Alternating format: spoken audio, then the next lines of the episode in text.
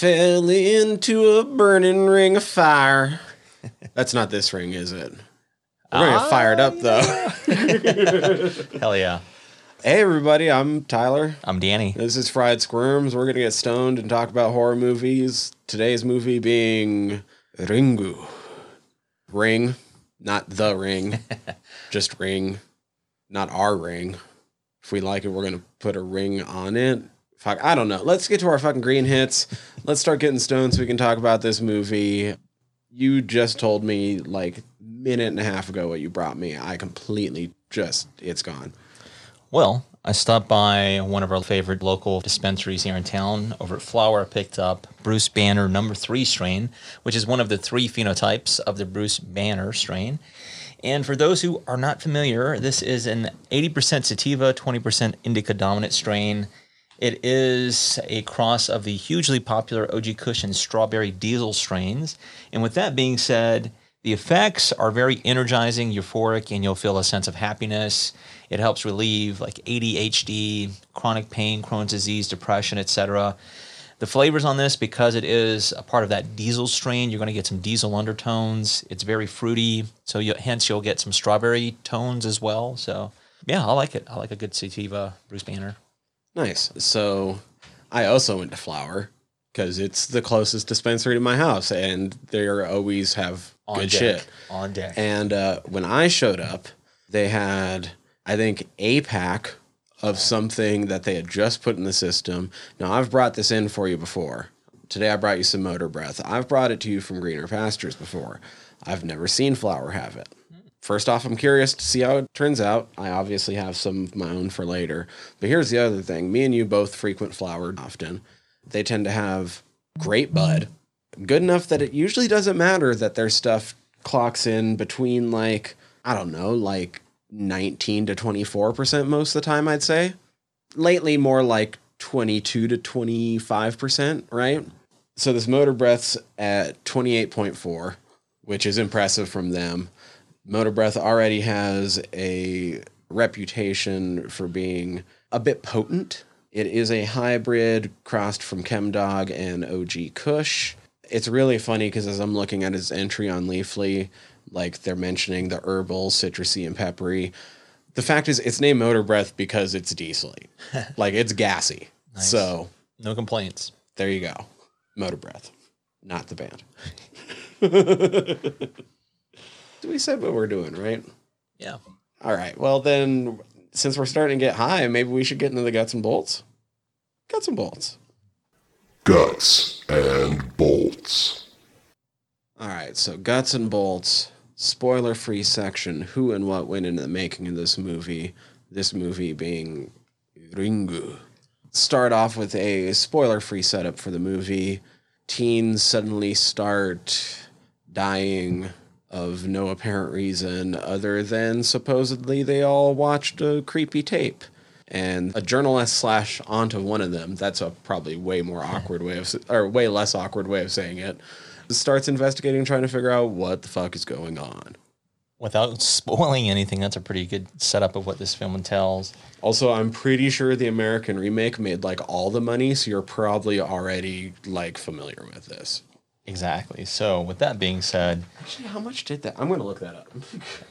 the director of this film is Hideo Nakata, and this gentleman, he's got some really cool films underneath his belt too. Now, when you look throughout his filmography, he went on to direct such films as its sequel. So, a little bit of a spoiler, even though this is like 20 something odd years after the fact, is that there is a Ring 2. He's also the director of Dark Water.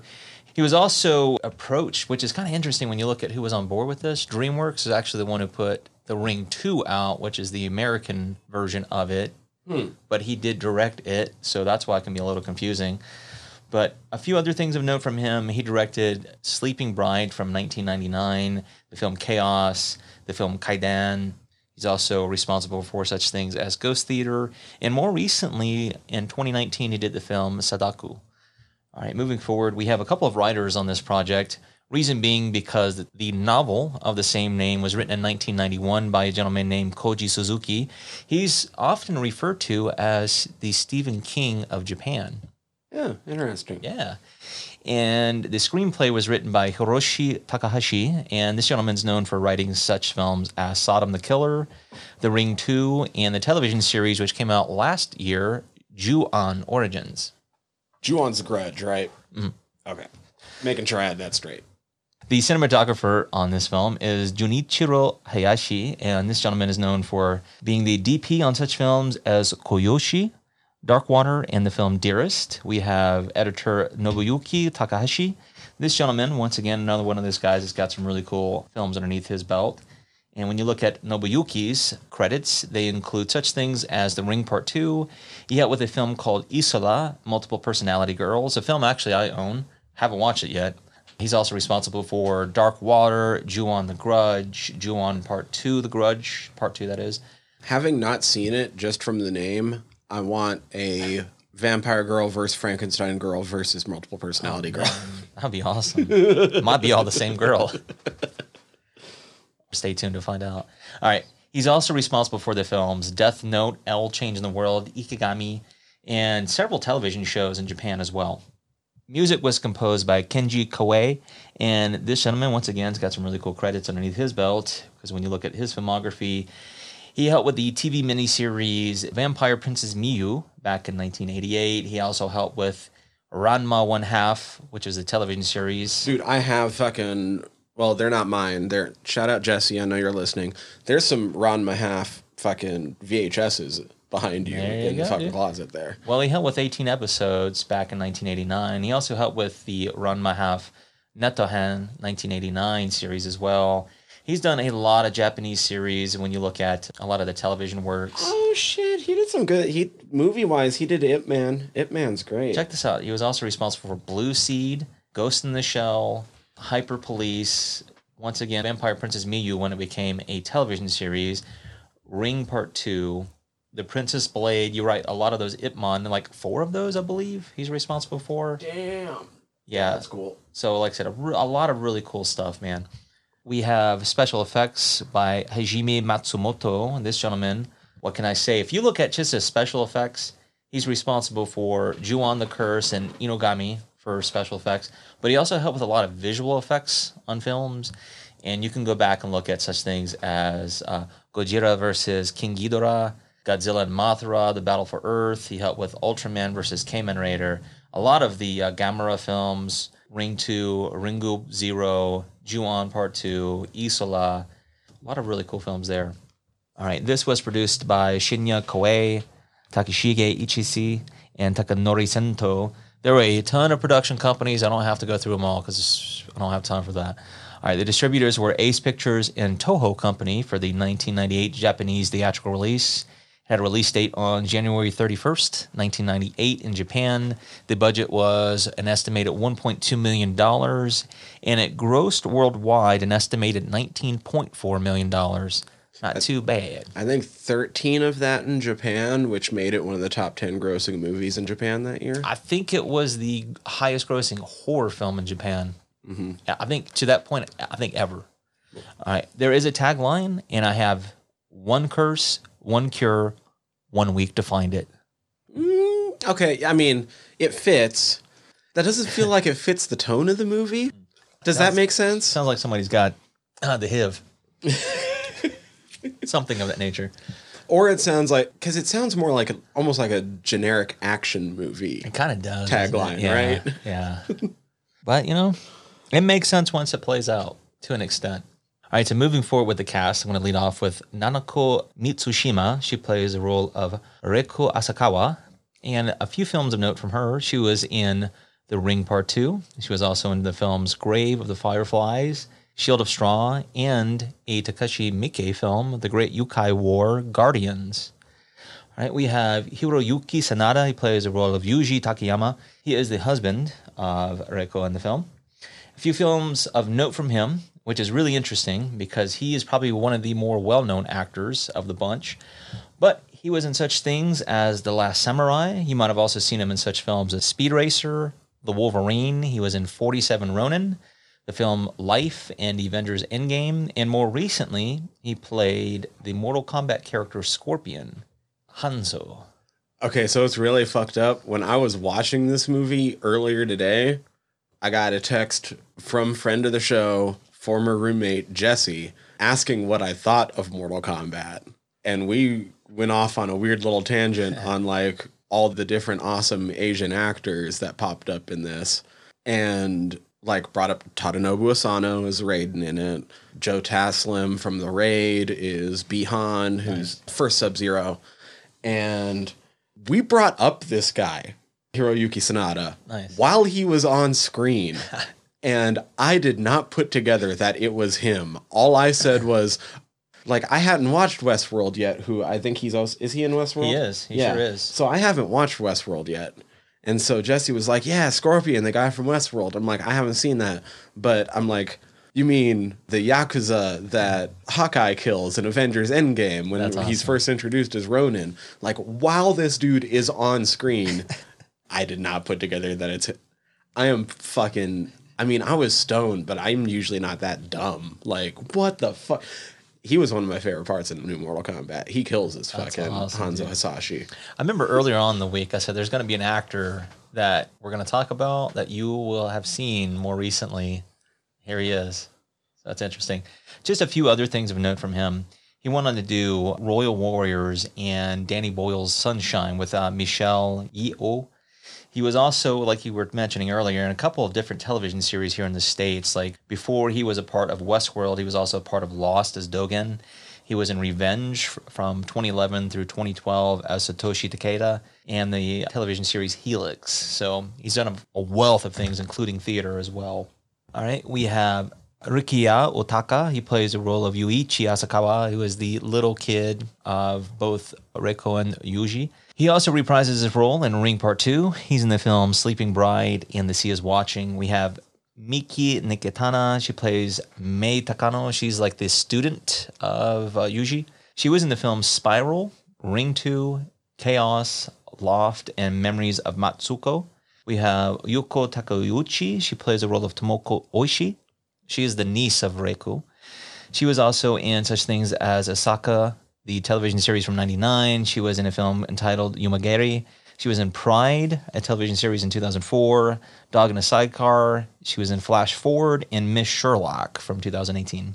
We have Hitomi Sato. She plays Masami Kurahashi. She's like the friend of Tomoko. Okay. She was in Ring Part 2, the film Doppelganger, and the film Sadako.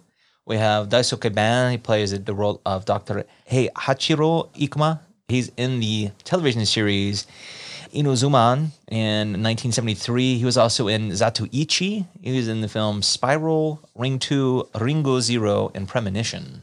Which Zatoichi? Uh, I want to say sometime in either late 80s, early 90s. Okay. Yeah, yeah. Not the old school one, but that, just, uh, I'm always curious. I was actually talking about Zatoichi with somebody else earlier this week, and it's just like, at a certain point, you almost have to be specific because it's like, there's the 2003 one, there's the 2007, the fucking the old old ones. Uh, Like, I was gonna say the reason I brought up that uh, television series Natsuman, it's like a lot of those precursors to Mighty Morphin Power Rangers. That style of like, oh yeah, like the the Super Sentai style. yeah, yeah, yeah. So he was a part of all that early kind of 1970s, late 60s kind of stuff.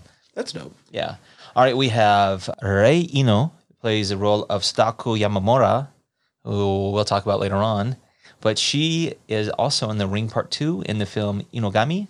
We have Masako. She plays the role of Shizuko Yamamura. She's in the films Figaro Story, Ring 2, and Ringu Zero. We have Yuichi Nomata. He plays the role of Takahashi Yamamura, who is the father of uh, Reiko. He's in the films uh, Jigoku, The Golden Bat, Female Prisoner number 701, Scorpion, which all those series were on Shudder more recently. I think if they're still on there, they're worth checking out. All right, he was also in Ring Part 2 and The Princess Blade. I have Yotaka Michishige, plays the role of Yoshino, who is like one of the helpers to uh, Reiko in the office. The reason I bring this person up, got some really cool stuff to his name. He was in such things as Godzilla 2000. You might have seen him in The Princess Blade. He went on to do One Missed Call back in 2004. You might have seen him in Shinobi Heart Under Blade. He was in Sukiyaki Western Django as Toshio. He was also in Crows Zero. Oh shit, that's really funny. Mm-hmm. He's Oh in my God. Crow Zero Two.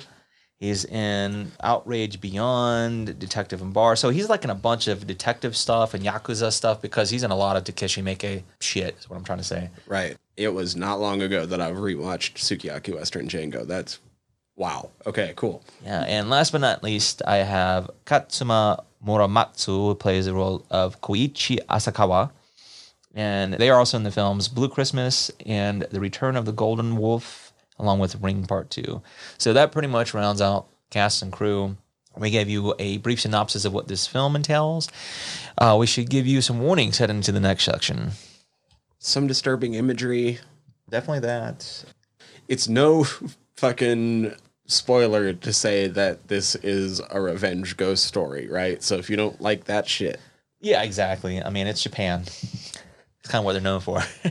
if you don't like early 2000s mainstream J horror, this is what kicked it off. So, like, if that's just not your bag, you're not going to dig this movie. I agree. Plain and simple. Yeah, I'm trying to think, like, I mean, really, there's, there's not, not, even much, really man. much language, is there? If at all, very little. Not much violence. Very little. Yeah, at all. very little. I mean, I mean, there's like a a- slap scene. There's one other thing, too. But, mm, yeah, it's not bad. It's mild. It's mild. Yeah, I guess let's just get into how it made us squeal then, because there's not much warnings for. This is a really accessible movie, Totally. as long as you can either understand Japanese or read subtitles. How does that make you squeal? All right, how did this make us squeal? Okay, I haven't seen this before. I've only seen the 2002 Gore Verbinski remake. Okay, so I think I had mentioned this to you last week, perhaps, because I had seen this film before. I'd only seen it maybe once or twice, all the way through. And the first time was kind of on the crest of the J horror movement here in the States. Okay. because of the stateside release of The Ring. Mm-hmm. So I was curious. It's like I want to see the source material, so to speak. And I downloaded a copy of it way back in like 2002 ish, something like that. So it was a rough copy, wasn't the greatest, but I did watch it and I was like, okay, this is pretty decent, you know. And then the stateside release hit and it became kind of a somewhat of a phenomenon, if you want to call it that. Mm-hmm. Ring was good, but it didn't like that style J horror isn't quite my thing. And then, as we've talked about in the past, for whatever reason, in general, ghosts just don't do it much for either of us. Yeah, I'm not a kid anymore. if things happen for no reason other than ghosts, for some weird reason, neither of us care. If things happen for no reason other than Satan, we're both down. Yeah. And it's fucking stupid, but It's just what it is, though. yeah, it's know? just what it is. So like I'd heard about it and I knew about it. I'd read the Wikipedia entry before at some point and shit, but I had never watched it till this weekend. And now I'm having a hard time trying to decide on whether I want to drop my big opinion on it up front or make people wait on it. I mean, it's totally up to you, of course, but you know, I think in at least for me too, seeing it now from this lens compared to the lens back when I was like 19 or 20 when I first seen this, I have a, a different perception of it too. yeah, I guess okay. Let's just get into it because this surprised the fuck out of me. I did not go into this movie expecting to come away with the opinion that I like the American version more. I was gonna say I'm gonna reserve that because I haven't watched that version in a long time, and so my memory is gonna be fuzzy. I remember that there are problems with it, but weirdly, watching this reminded me of a lot of scenes of that, Okay, and I missed what was going on in that. gotcha. Mostly the tape itself. Okay, This tape disappointed me.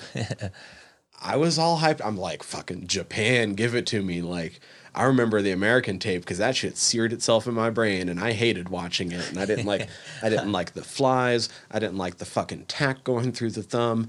And then this was boring. yeah, this is just This kind is of barely creepy. it's kind of artsy, very Yeah. cryptic. well, because it's intentionally based on um, what's that fucking Dalí film? Uh, Oh, oh, oh! uh, it's like in, Un Chien Unshin Andalou. Yeah, It's based on that. makes sense. Like that's the inspiration, Right. Yeah. Makes sense. The closest comparison, which is going to be the most cliche, it's got like Lynchian kind of feel to it. Yeah. barely That's what I'm saying. That's the most cliche I can give you. like not as not as creepy. No, no. I guess it gives Generic. has has some questions and like the towel head guy kind of actually reminds me of Pyramid Head from Okay. Silent Hill, Yeah, I get that. except he doesn't do shit. No, it just points. Stands there, points sometimes.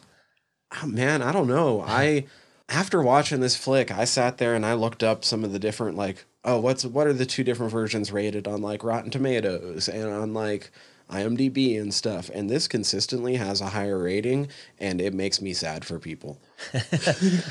Well, okay. because we run into this from time to time, we've already mentioned it, that this isn't typically our bag. Mm-hmm. You know, ghost stories don't really do a whole lot for me. There are exceptions to the rules, but typically I'm kind of like, eh, whatever. This is kind of where the perception thing for me comes into place because I think about seeing it in 2021 and this film came out in 97, 98. Mm-hmm. I'm like, all right, I had to keep that in mind because technology is different. Our perception of the world is different. It's just different time periods, you know? So I think about that and kind of its message and its impact culturally. We've already mentioned it spawned the whole J horror culture, essentially. And I get that, but it's But right, I'm not saying looking that. back at it though, I'm not sure how is I think is what to- I understand. I think it's more rooted in Japan's culture, you know, mm-hmm. because they love their damn ghost stories, man. Kaidans galore. you know, it's just what it is. Vengeful spirits, all that good stuff, you know.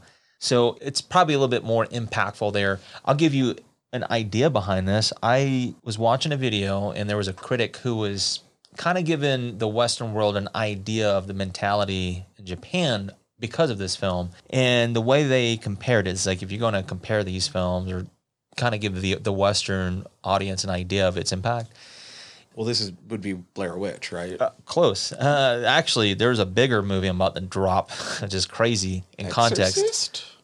So yeah, so The Ring in Japan is the equivalent of The Exorcist in America, right? That kind of impact. So it makes sense culturally, right? Where, like I said, here, man, I got over good stories a long time ago. Here's the thing: that all of those critics that said that this movie is timeless, I'm wondering how many Ah. of them have went back 20 years later. That's what I'm getting at too. Is like, ah, you might. How many of them were willing to say that in the moment, but haven't went back to actually Yeah. examine this film? If I were a critic in Japan, perhaps you could get away with that, but not here. It's like, ah, it's a decent film, but to me, it feels more like an entry point film. Ooh, super entry point though. Like, That's what I'm getting at. It's like I know you don't like horror films, but you might like ghost stories because they kind of scare you. there's nothing about this movie that's bad. That's no, the thing. no, it's like, a well crafted film through and through. it's shot well. The story unfurls nicely. Score's good, all the that score stuff. is yeah. good. Honestly, like when we get to the end, her fucking crawling out of the TV is fucking classic. That's Oh, yeah. timeless. That's priceless. That's worth the cemented price of- horror. that's worth the price of admission. I agree. But we're supposed to be scared of a countdown with nothing backing it up. It's watching two journalists go through a week. Yeah, trying to figure this shit out. It's more of a the detective story, you know, investigating story more so than a horror film per se. The horror aspect is just the countdown, the dread, the anticipation leading up to that moment. Everything else is just you're trying to piece things together. Mm-hmm. Kind of like a who done it story, you know. I mean, I think we'll eventually just have to do an episode on it, so I don't want to say too too much in this episode, especially because we're trying to talk about this movie, but I do remember the American remake having more once the supernatural is a part of their lives, once she has viewed the tape, like weirdness keeps happening through her life that keeps it creepy, like fucking flies coming out of the TV foreshadowing that that's even possible and Yeah. like the tape is way more fucking gruesome and hard to watch and shit. Then you have things like the fucking horse suicide that had people running out of the theaters. Yeah, dude. And this movie has none of that. Right. And It's literally just a countdown while two investigators go off and learn more and more details to try to put the story together. That's why I think it will be fun to revisit the American remake because, like I said, I haven't watched it in a long time, so I, mm-hmm. I want to withhold my opinion right now. But just based off this film alone, is I can see why it spawned sequels, remakes, etc. It's still kind of in the sphere too, because I mentioned uh, Sadako was made just what last year, the year before. Yeah, something like that. Yeah, so it's still kind of relevant to some degree. So, like I said, Japanese people love their ghost stories. it's just what it is. Let's actually get into the movie a little bit, Okay. though. Yeah. So I'm cool what's what's some of the shit that actually happens? Okay, this? I do like how the film opens up because it's like immediately the expo you get is exactly what the hell this film is about. The girl spells it out, you know, where you watch a video, some woman appears, says, You got one week to live, or you're going to die. You get the phone call, you watched it, there you go. And so, because it's two girls, and I like how they're kind of giving you psych out moments too. Like the girl, she's like, uh, I watched the video. Did you? No, I just wanted to see if I get you. Uh, ha ha. ha. Phone rings. Did you watch it? Yeah. oh, it's your mom. Nah. I gotta go to the bathroom. I'll be right back. then that's when the spooky shit happens. But the setup is, is you don't see anything. You just You know something happened, Right. And then it cuts to later. and the use of the black and white kind of you know negative exposure mm-hmm. to create that sense. I think it's clever. It's a setup. I will say, as much as I was just talking up the 2002 ring, American ring, the intro to this version is the superior one. I love the way that they gradually unfold, like the weirdness of what's happening with the victims and stuff in this one, as compared to it's kind of used right away at the end of the cold open in the American one and ends with kind of a jump scare. yeah. No, this one it just you know kind of leaves you like, oh, what the fuck just happened? Mm-hmm. And then we get the introduction to Reiko. She's a looks like an, some kind of investigative journalist or what have you, and she's interviewing students about the incident, and they're telling her about the video. It's coming out of Izu, which is like a province in like this prefecture in Japan. But the whole point is, you know, you watch the video, you die. One of the girls kind of drops an interesting bit. She's like, just recently there was this couple that they died, and you know, it's unexplained. It was they watched the video and then they died a week later. So there's some suspicious shit going on with the students because there's like four deaths that happened simultaneously, even though they were different places, but they all happened at the same time. So because of those news bits and because Tomoko chan, the girl who dies at the beginning, is the niece of Reiko, it starts that kind of loop. The interesting bit too, which I didn't realize the first time through, but the second time through, it's a little bit more obvious because you know everybody in the family psychic, mm-hmm. you know, is how they have these moments. Like for instance, her son Yuichi, he goes upstairs during the wake or whatever, and there's a scene where he walks by the hallway and he stops and he looks down the hallway, and then he keeps walking. Later, when the mom returns, Reiko, she does the, almost the exact same thing. The only difference is she hears an audible giggle mm. coming down the hallway, and then she goes into the bedroom. And I was like, that's interesting that they did that because they're letting you know there's a like a connection between the, the mother and the son, and they're just using it visually. So it lets you know they almost like. That's why I say I understand why they consider that guy the Stephen King mm-hmm. of Japan because man, it made me feel like this movie had a little bit of the shining element to it. Oh, okay. Yeah, because they're handing down that. this the shine, so to speak, to the kid too, because both parents have ESP apparently.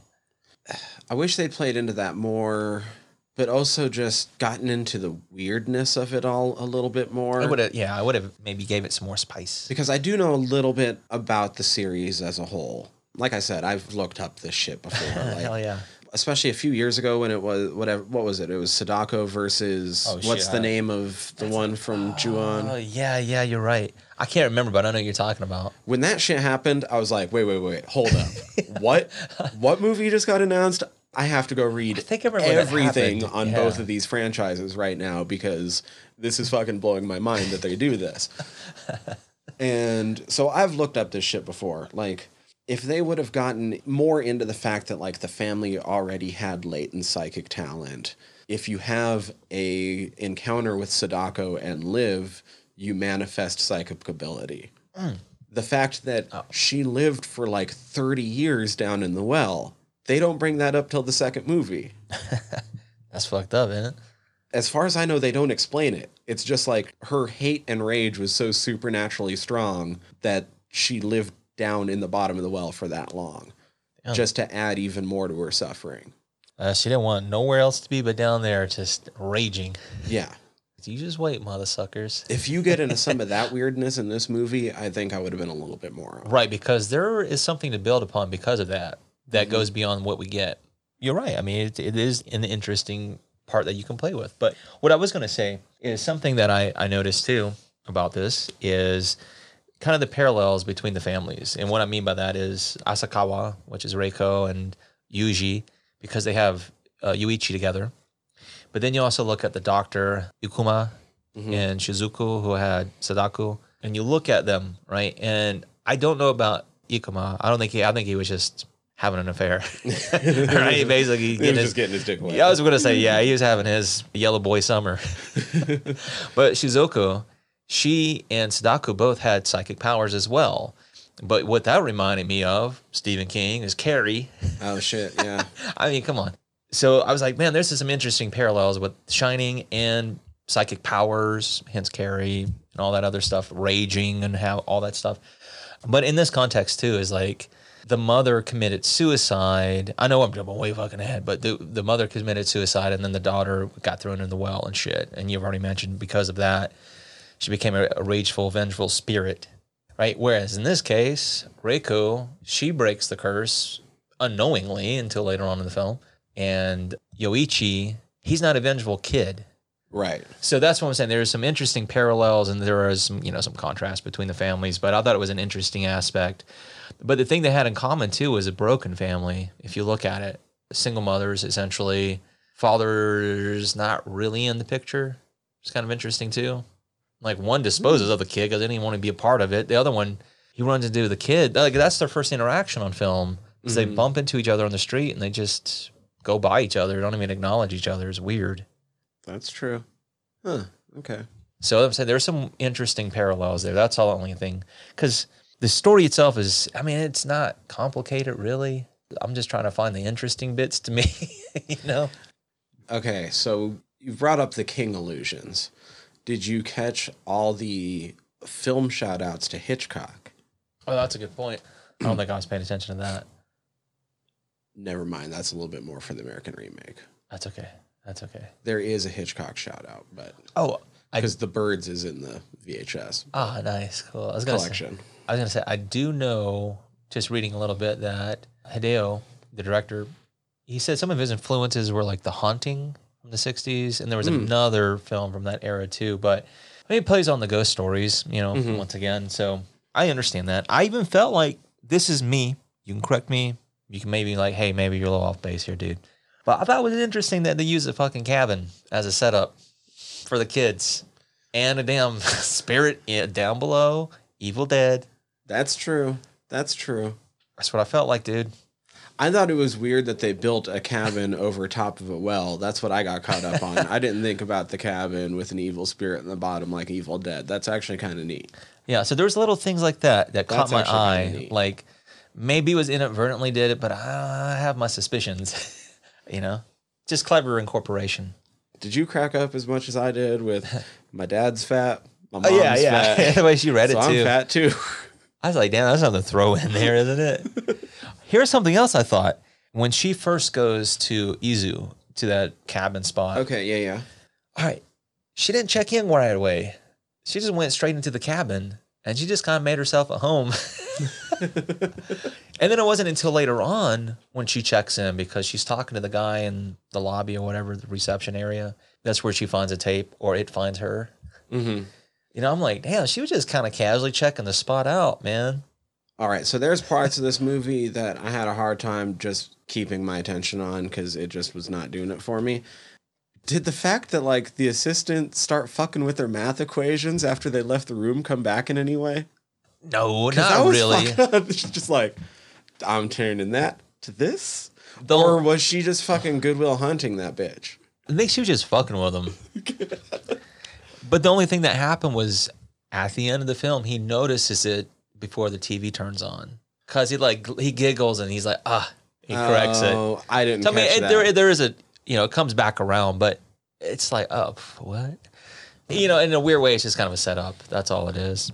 But I, whatever, whatever. Uh, okay, so this version of the tape, comparatively, I wasn't as impressed with. However, after she watches it and then it turns off, and you have the reflection of Sadako there, that was pretty good. No, that's good. That's kind of a a psych That's out pretty scare. classic, but it's good. It's effective. Yeah. It's like well, kind of what we talked last week.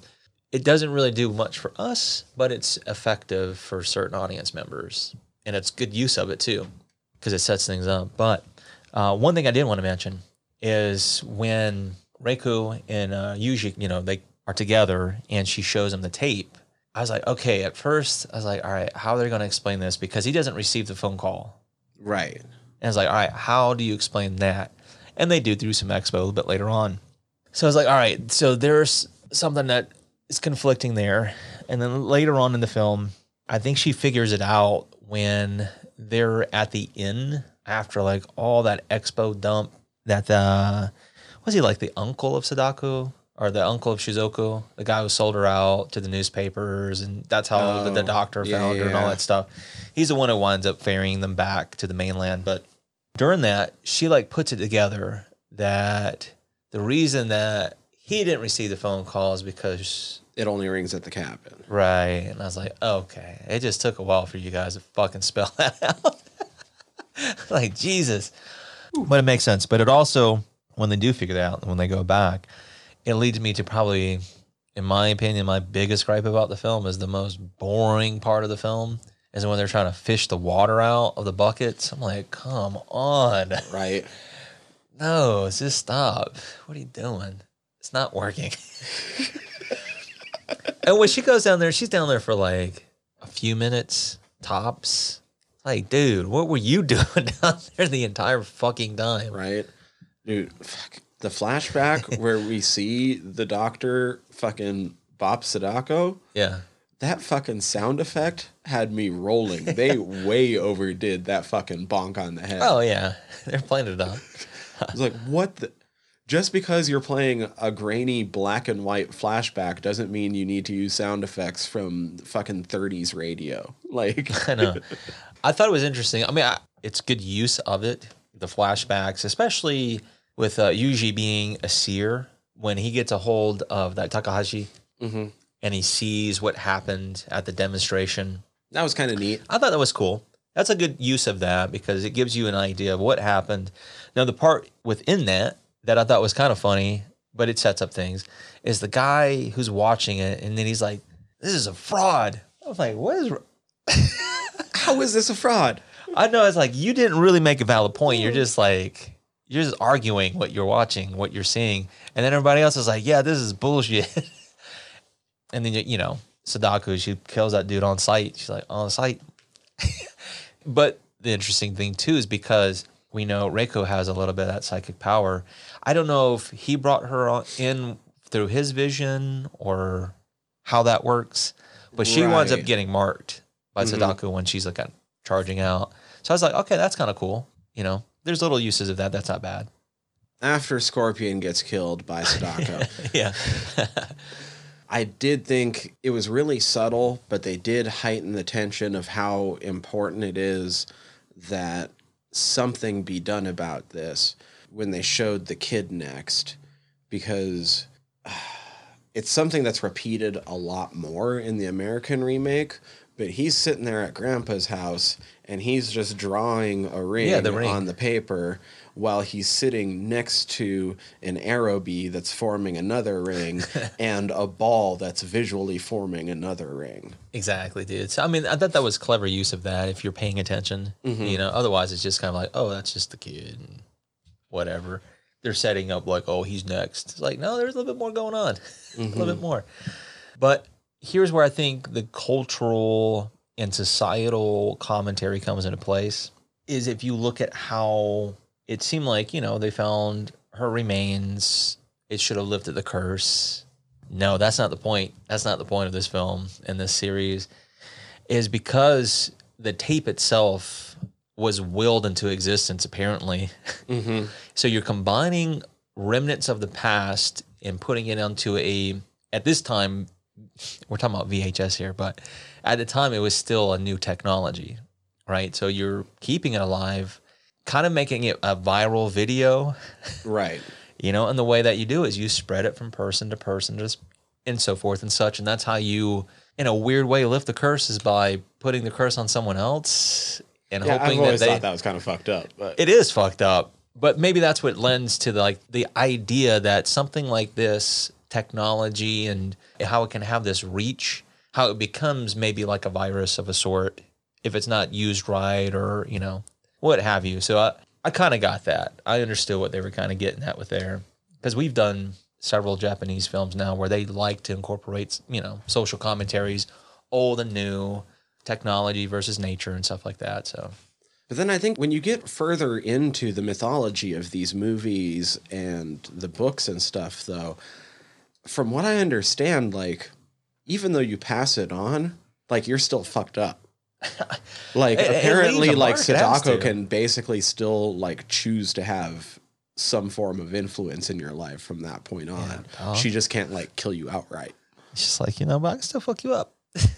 But yeah, like, I think it, like, like, well, fucking the mom being driven to suicide. Dude, that's fucked up, isn't it? Yeah. Yeah, it does have an impact. She jumped in the fucking volcano. Damn, that's some extreme measures. All right, I know we're kind of like, we skipped all over the place, but I did like the use of the little like line about. So it says, frolic and brine, goblins be thine. And they realize that it's a dialect in From- Izu. Mm-hmm. Now, what I thought was interesting too, we brought this up, I think, not too long ago, because there is a film called Izu, and I own it. I'm like, that's kind of interesting, man, because they're using this place, two different films with this very supernatural element to it, and it makes me wonder about that place now. But the whole point of that was that was something that Shizuko she realized or she said to those fishermen, right? Because it amounted to like, you know, you go out there playing in the sea, goblins will come get you. Mm-hmm. The ghost will come get you. So I thought that was kind of a clever use of a line and its meaning and the fact that they realized it came from Izu because of the dialect. And, you know, that's some interesting stuff, if nothing else to me. A little bit of trivia. I didn't realize this, but the novel, and this ties back into the why they used the fucking well in the first place, is that there's a place called um, Himeji's Castle. And on that site, there's a, a well called Okiku's well. And apparently, there's a story of this maid who was working at this castle. And there was a, I don't know if he was a samurai or some something of that nature, but they blamed her for like, I don't know, breaking dishes or some whatever, some menial stuff. Mm-hmm. But because of that, her punishment was Down the well. down the well. yeah. And so hence she became a kind of a vengeful spirit and what have you, kind of cursed that samurai and all that stuff. So it's just a local legend, but it plays into that. And the director himself said he grew up in a part of the country where there were wells on the property. And he was fearful that, you know, if you go down and you get pulled down or, you know, things of that nature. Mm-hmm. So I was like, okay, that was kind of an interesting little side nugget. That castle sounds like no fun. I think I will be sticking to Takeshi's castle. Yeah, I'm more about that. we like beat Takeshi around here. He's awesome. Some Gila douche. Oh my gosh, dude. Yeah, I could go on about that. MXC is so good. That, like I said, that line I thought was cool because it lends back into like so what she said, even what they said about the sea is like unlucky. So it lets you know that they're already superstitious as it is. Mm-hmm. So it, it lends into the supernatural. Makes sense. But they went like such a roundabout way to come back to square one and figure out that the well and the curse and all that other stuff was right there at the cabin in the first place. They went in the most roundabout way of finding out. But I don't know, man. It was It all is- right, you know. It is really neat how, over the course of the story, they eventually end up in situations where all the images from the video make sense. It's just that there's no other terror associated with it. Not They really. see that and they get more scared, but it, other dude. than them acting scared, there's nothing that makes us feel the tension. no, you're we're just kind of playing off of their emotions. And And it's fine. Yeah, that's what I'm saying. It's okay. Another thing, too, in a, a parallel, I suppose, you could use this is they said the well is kind of like a portal between the spirit world and you know our reality as we we put it, and the television set as well. You know, that's a mm-hmm. connecting portal of of sorts. So there's another little commentary there too. I don't know, man. Like I said, I'm just trying to think overall. Like there are certain bits that are okay. Like I wish they would have played more into the ESP aspect of the characters. They just give you little sprinkles here and there. Like for instance, when Yuji first goes into Reiko's, he does kind of like, ooh, he stops. He kind of feels an energy. I think he puts it. There was something off. as much as exposition for exposition's sake can sometimes be off-putting i kind of wanted more guidance with this esp shit because like he's suddenly touching that dude and seeing an entire like five minute flashback when earlier in the movie it's just been these super super subtle little things I know. you know what i mean like Yeah, I'm trying to think of it this way too. I'm like I don't know sometimes it could be a reach, but how much of her willing this tape into existence, and then I've already mentioned there's a parallel between the families, mm-hmm. the Asakawa, and you, you know, well, I already mentioned all that stuff, but because there's that connection there, and because that tape kind of called out to her in the lobby, how much was it like she was already willed into it? That family was willed into it yeah you know, why wasn't anybody else? Why was Tomo? There was already connections, these threads there. It's just a weird coincidence. I don't know. If you're going to play into that, it kind of makes sense in a little bit like a Lovecraftian way, a cosmic horror way. Like once you're in its realm or in its thralls, you're kind of fucked as is. yeah and i mean unless you can copy the tape you're absolutely fucked Yeah, and that was her there's saving no grace. there's no way to stop Sadako if you don't copy the I was gonna say, technically, when she showed Yuji the film, she was scot free. that was her like out. She could have the rest of the film. She could have been out. She I didn't don't know know. that. I don't know if she was scot free when she showed Yuji the film because she hadn't copied it yet at that point. Oh, what, do you remember when she copied it? It was a little bit later because after he watched it with her at her place, when Ah, he's yeah, yeah. leaving, Then he he's like, okay. he's like, copy that, for me. Okay, okay, yeah, that makes more sense. Because I want to be able to check it out. Like, Yeah, that makes more sense. So yeah, when she does make that copy, you're right. It's a little bit later on. Mm-hmm. Yeah, because they're starting to like figure out the eruption stuff, and yeah, yeah, that makes more sense. But maybe halfway through the film, she could have been out. right. She's like, "It's up to you now, big dog. it's your baby now." but there's also something to be said about the family dynamic. I mean, outside of the ESP, is there traditional value? I saw something in that it's not uncommon for a Japanese family to have third, fourth, and sometimes fifth generations, like five generations living in a household. like, damn, give me some privacy. No shit. But in this regard, it's Trying to jack off over here. I know. I can't be ghost jacking all the time. Uh, or ninja jacking. Uh, talk about that later. But the point I'm making is in this film, it's a single mom living with her kid, a distant father, has no connection, you know, and this weird, by traditional standards, a weird family dynamic, you know. So I thought that was kind of an interesting thing too. It's just a little bit of a commentary on top of it.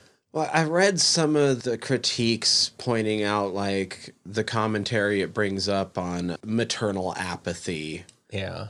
and like the kid's kind of neglected because she's just off pursuing her career and kind of just like not wanting to really have a kid because I have a career going, sort of. And it's not fair because the movie I'm about to bring up came out so much later, but like Babadook does maternal apathy so much better. Oh, without a doubt, without a doubt. But I kind of get it too because it's one of those things. I know we keep bringing it up, but you can't help it.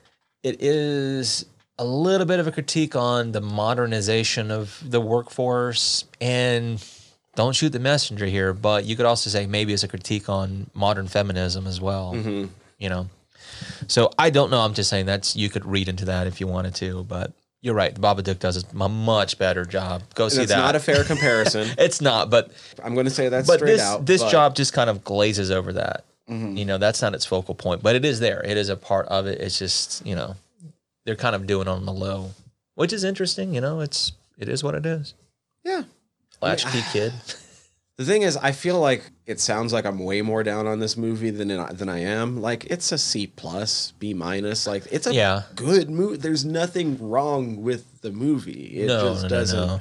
It's not one I, would was always bored by revisit. it. Like, uh, Yeah, that's what I'm saying. That's where perception and you know just having all this wealth of films we've watched and knowledge along the way.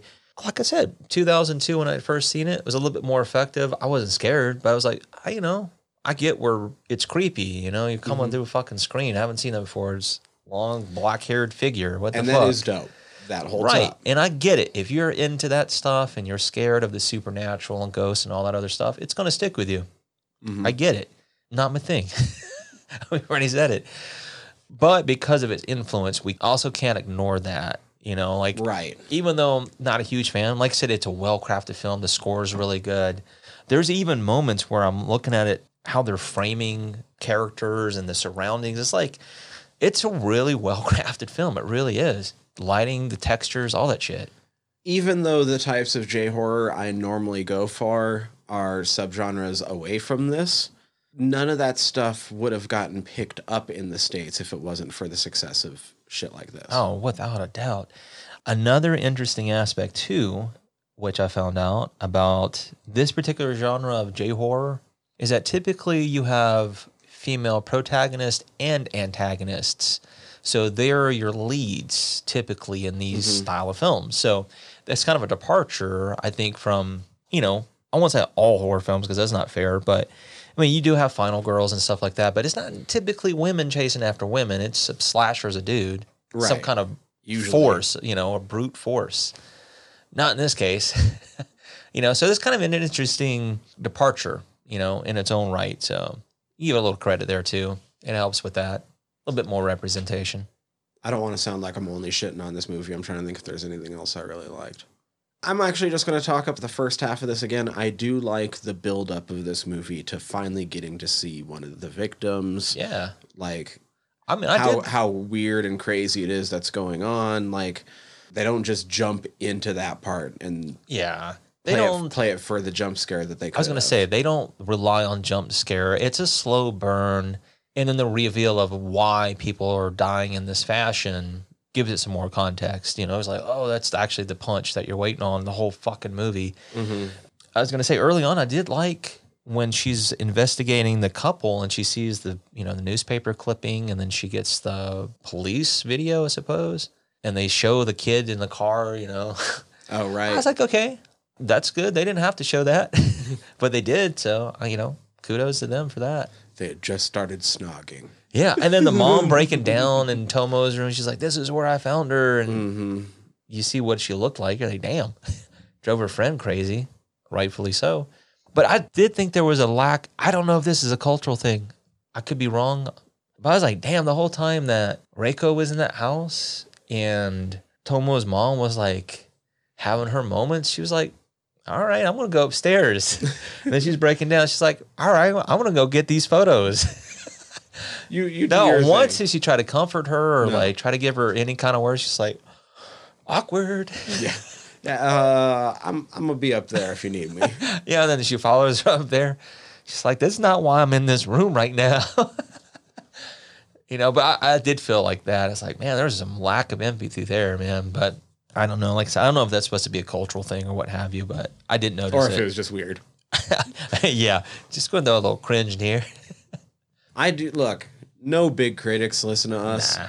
but if you are a big critic and you put out a opinion on this movie back when it came out, go, Retrospect it. I want to see. Yeah, I want to see you do a retrospective on it. And like, yeah, uh, you have to give it the props that he, for the influence, but like, give it a real look again. Exactly. Revisits are always interesting because it lets you know whether or not those statements, the timeless statements, hold or not. It's still good though. It's still good. It is a good film. Like I said, I have nothing against it. It's just not my bag of tea. Okay. Intro, kind of generic ghosty stories. This or The Conjuring. Ooh, damn. I think because it's more modern, I would probably watch The Conjuring. Oh, I know that's kind of a hard pill to swallow, but just because it's more modern, that's the only mm-hmm. reason why I think I would watch it. No discredit to this, but there's so many more Japanese films I'd much rather watch. Not gonna lie, Yeah. Yeah, yeah. and I got a bunch of them too. if you're gonna give me a weird Japanese ghost story, then make it imprint. Dude, come on, yeah. I mean, we've already done. I know it's not Japanese, but Korean, Asian. I would go Tale of Two Sisters. Right. Yeah. Tale of Two Sisters is probably my wanna- favorite ghost story Oh, of all man. time now. I would argue, Once again, yeah. it's a different. It's Korean, Right. but if we're going Asian ghost stories, oh man, that movie's so good. but yeah, yeah. There's better in the genre of ghost stories too. yeah. And we still haven't done that many ghost stories because, like we said at the beginning of this, both of us kind of don't care about ghosts. Dude, if we were Pee Wee Herman, that would have been the word of the night. eh? It would have been. Damn, not our bag. Not our bag. But I mean, we'll we'll get to more ghosts though. yeah, And we can't help it. It's Like it's bound said- to happen. some of them are good. I agree. We just both said Tell Two Sisters. Go watch that. It's fantastic. I highly recommend it. It's it's an amazing movie. I mean, first season of American Horror Story. That's one of the best haunted houses I've ever seen. It is arguably one of the best seasons. Period on that show. such a good haunted house. It is. It's good. It's sad. It's everything you want. Go watch Michael Jackson's Ghosts. oh my gosh.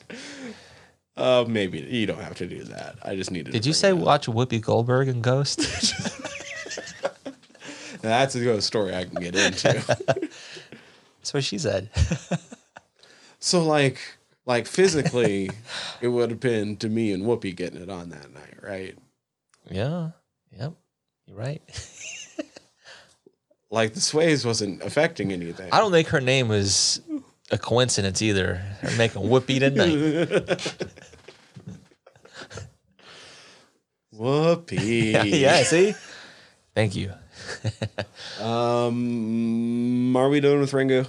I think so. Like I said, if you haven't seen it, if you're a fan of supernatural ghost films, check it out. But we've already mentioned there's better in the genre. Yo, if you haven't seen it, I would recommend seeing it just for like to say you have. This is what kicked it all off. I think this is definitely a film. I won't say must watch, but if you are a film of the genre, you have to watch it at least once, dude. At least I- once. Even when I was getting bored, I was glad I watched it once. I was annoyed I watched it twice. I know, man, for the cast, dude, for the podcast. but I kind of felt the same way the second time through. I was like, ah, okay. I started that shit way early this morning too, and it took still took me till about noon. See, I started it way late. I finished it Uh. like 10 minutes before you came in. That's okay, but I'm just like, damn. And that's only because I lucked out and didn't have to do my other podcast today. yeah, it's all good. But yeah, sometimes the second times through it, especially like we've already mentioned, it can be a little much, but it's okay. All right, so we have next time picked. Yeah, dude, I'm excited. In the past, we covered the first Saw. we are now going to continue the franchise by skipping over number two because I specifically requested it because I have seen number two way too many times and I do not want to rehash it quite again just yet. Hey, I'm cool with that. So we're going to skip ahead to number three. And that's going to kind of start preparing us for the fact that Spiral's coming up. and we are like not Spiral sequel to The Ring that came out the same year. Uh, coincidentally enough, but you're right. A whole different spiral. The Chris Chris Rock came up with a Saw movie Spiral. I'm excited for that alone, and then you throw in Samuel L. on top. Come on, Those trailers look good too. it looks a lot better than it should, It still might be trash. but it looks good right now. It looks good right now. it's kind of trash I'm looking for. so we're super excited to be checking that out. We will hopefully be finding ways to bring you our thoughts on that quickly, ways that we have not explored mm-hmm. before. we like new ways. So be prepared to hear more about that.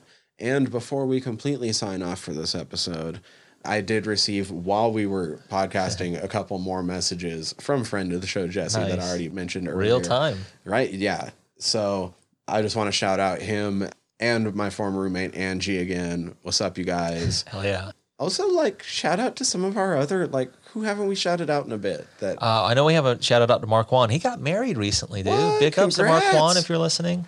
I know we haven't uh, shouted out Brett in a while, so shout out to Brett too. right? Yeah, there was like Tori Nicole? from. Yeah, Nicole. There's some other people we're missing, but we've got them here and there. I know Steven's listening. Yeah, people here in town. If you're listening, thank you once again. Thank all of you, but like I was specifically requested. Thanks, Jesse and Angie. Love you guys.